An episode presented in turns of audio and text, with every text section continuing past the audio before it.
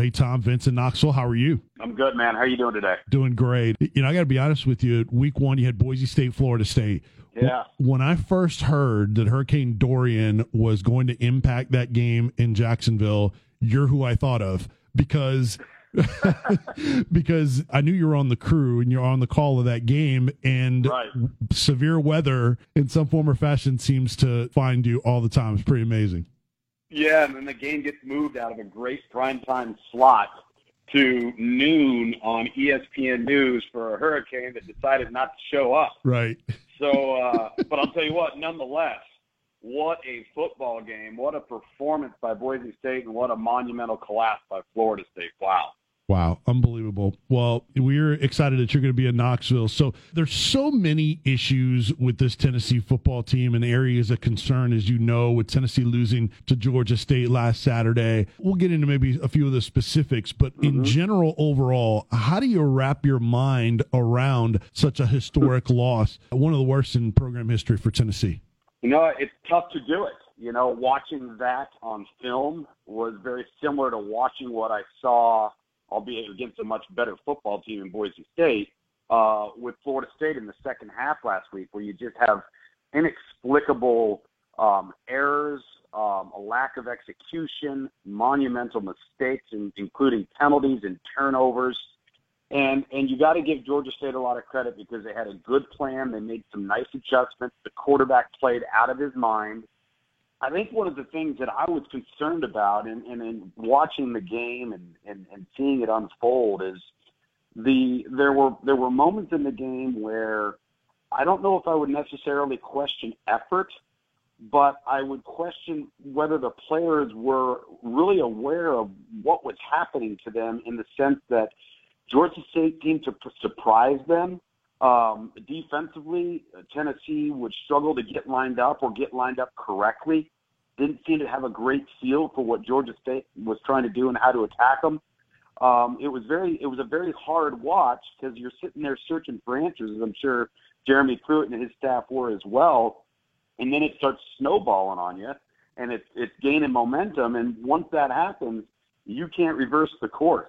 So it was a very strange game in my mind. And the longer you let a team like that hang around and you provide them with opportunities to make a play, you're going to have some trouble because that team not only had the opportunities but took advantage of them when they were presented.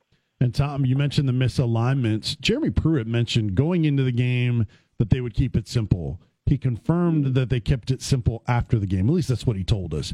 He still had so many misalignments, busted assignments. And then also, you probably saw the two right defensive ends with nobody in the rest of the line, that screenshot yeah. that was out there.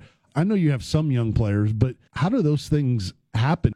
That type of stuff, I think, is just beyond game one mistakes and game one slip ups. We, you know, we saw in week zero, going back to Miami and Florida, then leading up to week one, what, what have we seen nationwide? We've seen poor tackling, we've seen penalties, we've seen false starts, and we've seen timeouts coming in opportune time.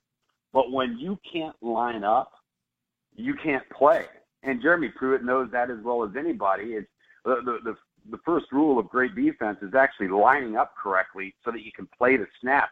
You can keep it simple, you can keep it based, you can try to do things to minimize assignment errors if you do have young players, and Tennessee does have some young players in some spots uh, where they, they've got to see a lot of what's going on, and it's happening really, really fast. So you want to limit those types of things. But the misalignment and the the inability to get lined up, and then I thought too, and again, this wasn't exclusive to Tennessee. This was this was nationwide, but uh, just the inability to tackle proper fits and angles in pursuit was something that I think that the coaches have probably worked really hard to get back to some fundamental basics on that stuff this week. We're joined by Tom Luginbill, ESPN college football analyst. He'll be working the sidelines on ESPN's call Saturday night at Neyland Stadium. Two teams trying to avoid going 0 2 BYU at Tennessee. And you may have heard these already. I want to read you a few quotes from the post game, Tom, because some of these things have raised even more questions. Jeremy Pruitt said, They outcoached us. It starts with that. Let's start there. We need more competition on our team. Makes you better. And there are certain positions we have none. We have zero. We've got to recruit and get some guys back that give us an opportunity there. Jarrett Guarantano said, quote, they, Georgia State, did everything that we didn't see on tape, possibly. We weren't expecting the things that they were showing. Nigel Warrior said they wanted it a little bit more than we did. I got one word. I can just say flabbergasted. And then Darrell Taylor said, quote, it's a wake up call. We got to play better. We got to be better. Eye opener makes us realize that no one is just going to come out and give us the game. I don't think we played hard enough on defense, and I don't think we knew enough to withstand the game. I don't think we studied enough film. When you hear all that, what's your reaction to it? Well, it's alarming. Um, it, it, really, truly is. And, and, I go back to the first quote from Jeremy Pruitt because we're going to meet with their staff on Friday morning, and I want to talk to him about that specifically because what he's alluding to there is the current talent crop and the current base. When he talks about we need competition, what happens is is if you don't have enough good players at every position to where the first guy is being pushed by the second guy because the second guy can take your job, then you don't have an environment of competition. And that's what he's alluding to is is their complacency and you know cruise control can set in with somebody who's in a starting role because they know they're not threatened by the guy behind them. And the only way you fix that is is through recruiting. And then while you're having to work through the recruiting side because you can't just magically put guys on your roster, what you then have to do as a coaching staff, in my opinion, is you have to start sitting some guys or you got to start giving some other guys some opportunities and say, hey, listen, we're going to play the people here that do what we ask them to do, do what they are coached to do, and do it with fanatical effort. And if that means that that guy is currently at number three at the at, at defensive tackle, then we're going to give that guy an opportunity to move forward. And that's the only thing that you can do to try and create an environment of competition. But what he's referencing right there is talent in terms of the current roster. Now, I think it is pretty alarming, Vince, when when players are coming out and they're saying that we weren't prepared enough, we didn't study enough film. Well, was that because you weren't paying attention in meetings? Is that because you weren't coming in on your own and getting some extra work? Because I'm fairly certain, and I don't want to blame the players here, but I'm fairly certain there's never been a coach's staff uh, that I've ever walked into from a coach's office standpoint where there weren't meetings set and there wasn't film being studied and there wasn't preparation for the for the opponent. I go back to Jarrett Guarantano, Guarantano's uh, comment. Okay, they did some things that you weren't prepared for. Well, when they are rushing three and you're protecting with five, and you have three rushers, that's not rocket science. That that that's not something you've never seen before. That's a execution and an assignment error. So when you have those types of things, forget what the defense is doing. You've got to be able to take care of your own house so that you're you're prepared to at least execute the routine moments said a lot of interesting things. They were visiting with Tom Luginbill, ESPN sideline reporter, will work BYU at Tennessee on Saturday. Jeremy Pruitt had mentioned to your original point the dilemma in who to play and made this comparison earlier in camp, saying, hey, we have this guy over here that has been in the program for a number of years. He knows what to do, but he doesn't make a lot of plays. And then you can be mm-hmm. this guy over here that is newer to the program, doesn't always know his assignments, but then can make some plays. Yeah. That's some kind of dilemma, isn't it? Oh, it is. It's it's it's such a tough it's such a tough position to be in because your inclination is to play the better athlete and play the better player, but at the end of the day, if you can't trust him to execute, then you're going backwards. So it is. I mean, you're you're sitting there trying to to choose between um, I'll give you a prime example. All right, Wanya Morris and Darnell Wright. Both of them are going to be really good players. That's why both of them played in the opener and probably will continue to play more and more and more. But right now, guess what? They're true freshmen. They're going to probably make more assignment and more technical errors than, say, a redshirt junior like Marcus Tatum or a redshirt junior like Ryan Johnson, whoever it may be. Um, But those are the challenges when you have a roster that you inherited that you've been through one season with, and you're trying to change your culture, execute your blueprint while you're bringing in new players that you've evaluated that you think upgrade your roster and you want to get them on the field, but they also have to prove to you that they can execute and perform. And uh, right now in that opener, with some of the freshmen, whether it was Henry um, on defense at the linebacker spot, who showed some flashes, uh, whether it was the two up freshman offensive lineman, as I talked about, uh, Eric Gray, who will think he's going to be an exciting skill player on offense. You've got to trust that those guys are going to perform and do what you ask them to do. Tom, they you mentioned the offensive linemen. They played ten offensive linemen last week, and they were substituting sometimes play to play, not series right. to series. Everybody always talks about continuity on the offensive line. I thought they kind of treated the game a little bit like a scrimmage to be honest with you, because they were moving so many guys in and out. And so, what do you think of that approach of playing so many linemen? And then some of them, like Wanya Morris, switching from tackle to guard, which should probably only complicate things, right? Right, and and well, listen, if you're going to do that, obviously you feel like Wanya is a, ahead of the curve a little bit. If you feel confident that he can play in two positions, especially if it's on the same side. Um, but you're right, it was a revolving door. It was almost as if they were trying to find the right mix of five by seeing if they could go a series or two and have a certain group in there that all of a sudden you start to see kind of coming together. And you're kind of hoping that it's like a, a running back by committee, and then a guy gets the hot hand, and you just kind of start to ride him. It almost felt like that, but it's hard to do that with five different people, and two or three of them might be rotating, you know, every couple of plays or every three or four plays, and guys are switching positions. So what exactly they were attempting to do, I'm not quite sure. I do feel like they needed to get their freshmen on the field and get them playing. A little bit of that, and I, again, I'm I'm not, I don't want to, you know, make false statements here, but a little bit of that, uh, because it's human nature, may have been, hey, listen, this is a two and ten team it's out of the group of five, and this is a game, to your point, where maybe we can really play a lot of guys, play them in a variety of roles, and you know, see who sticks.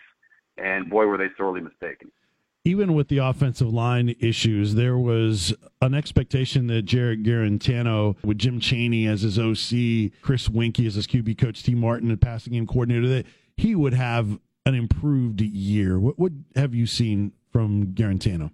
Well, I see a guy that just continues to make errors in the red zone. That that's the problem is is the red zone production, and it's been it's been an issue with with Jarrett really since he's become the starter. Is the the inconsistency and turnover issues in that area of the field. I, to me, when he's really good, he's really good, and when he's off, he can be very pedestrian. And I think that's something that Chris Weinke and the offensive staff and Jim Chaney are trying to level out. They want they want consistent, sustained production. Doesn't mean you got to make every play on the field, but make sure you make the routine plays on a consistent basis, and then avoid the the plays that could become catastrophic by by becoming more risk averse, especially in areas of the field where you have to come away with points.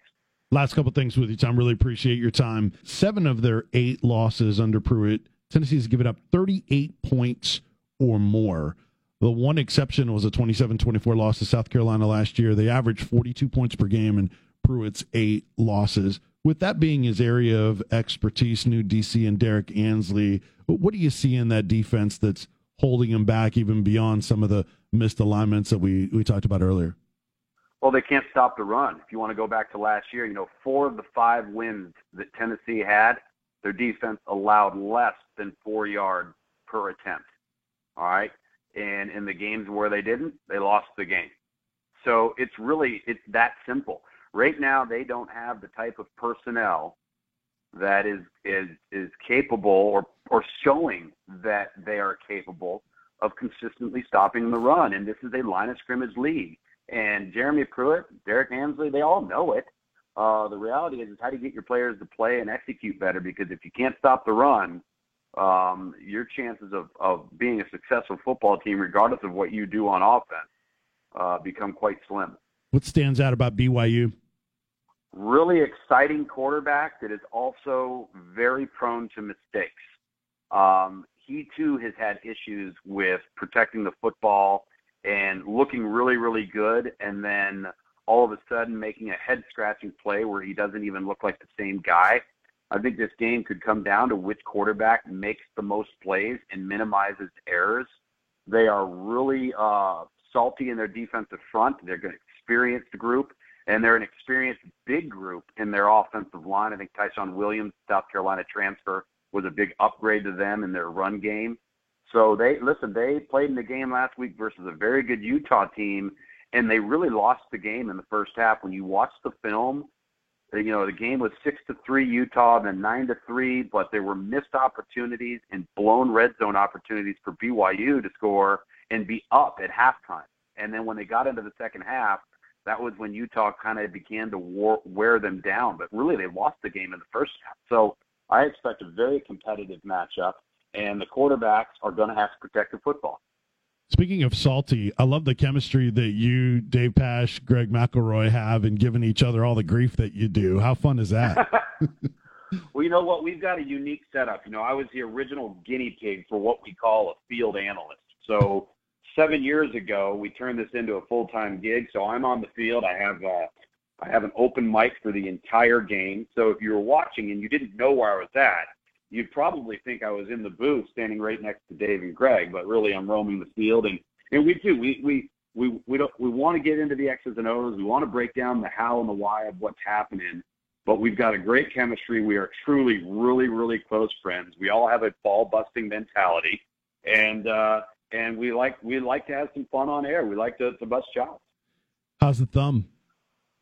The thumb is 100% repaired, just not 100% uh, range of motion yet. So huh. it operates, it works, but I will say this, Vince. Anybody who's had a thumb injury, you do not realize what you cannot do without your thumb. Mm-hmm. Things as simple as putting toothpaste on a toothbrush, uh, uh, putting on your pants, uh, putting on a belt, tying your shoes. No wonder human evolution included a thumb. and and for our listeners, how did you hurt it? Uh, it, it was actually a nasty injury. I was snow skiing, and the edge of a snow ski and a, a ski and a collision on the mountain ran over my thumb, oh. cut it down to the bone, and severed the tendon that connects you and allows you to move your thumb up and down. So imagine it being like an Achilles tendon. Same thing. So they, it rolled down into my forearm, and they had to come grab it, reattach it to my thumb, and then put me in a thumbs up cast for 10 weeks. Wow, man. Well, glad you're on the road to recovery. Hopefully, get that oh, motion yeah. back. Hey, Tom. Yeah, I'll be good to go. Tom, you're the best. Appreciate it. Have fun on Saturday. Hopefully, we'll uh, we'll run into you at the BYU Tennessee game, which you can see on ESPN. Appreciate you, Tom. You bet, buddy. Thank you.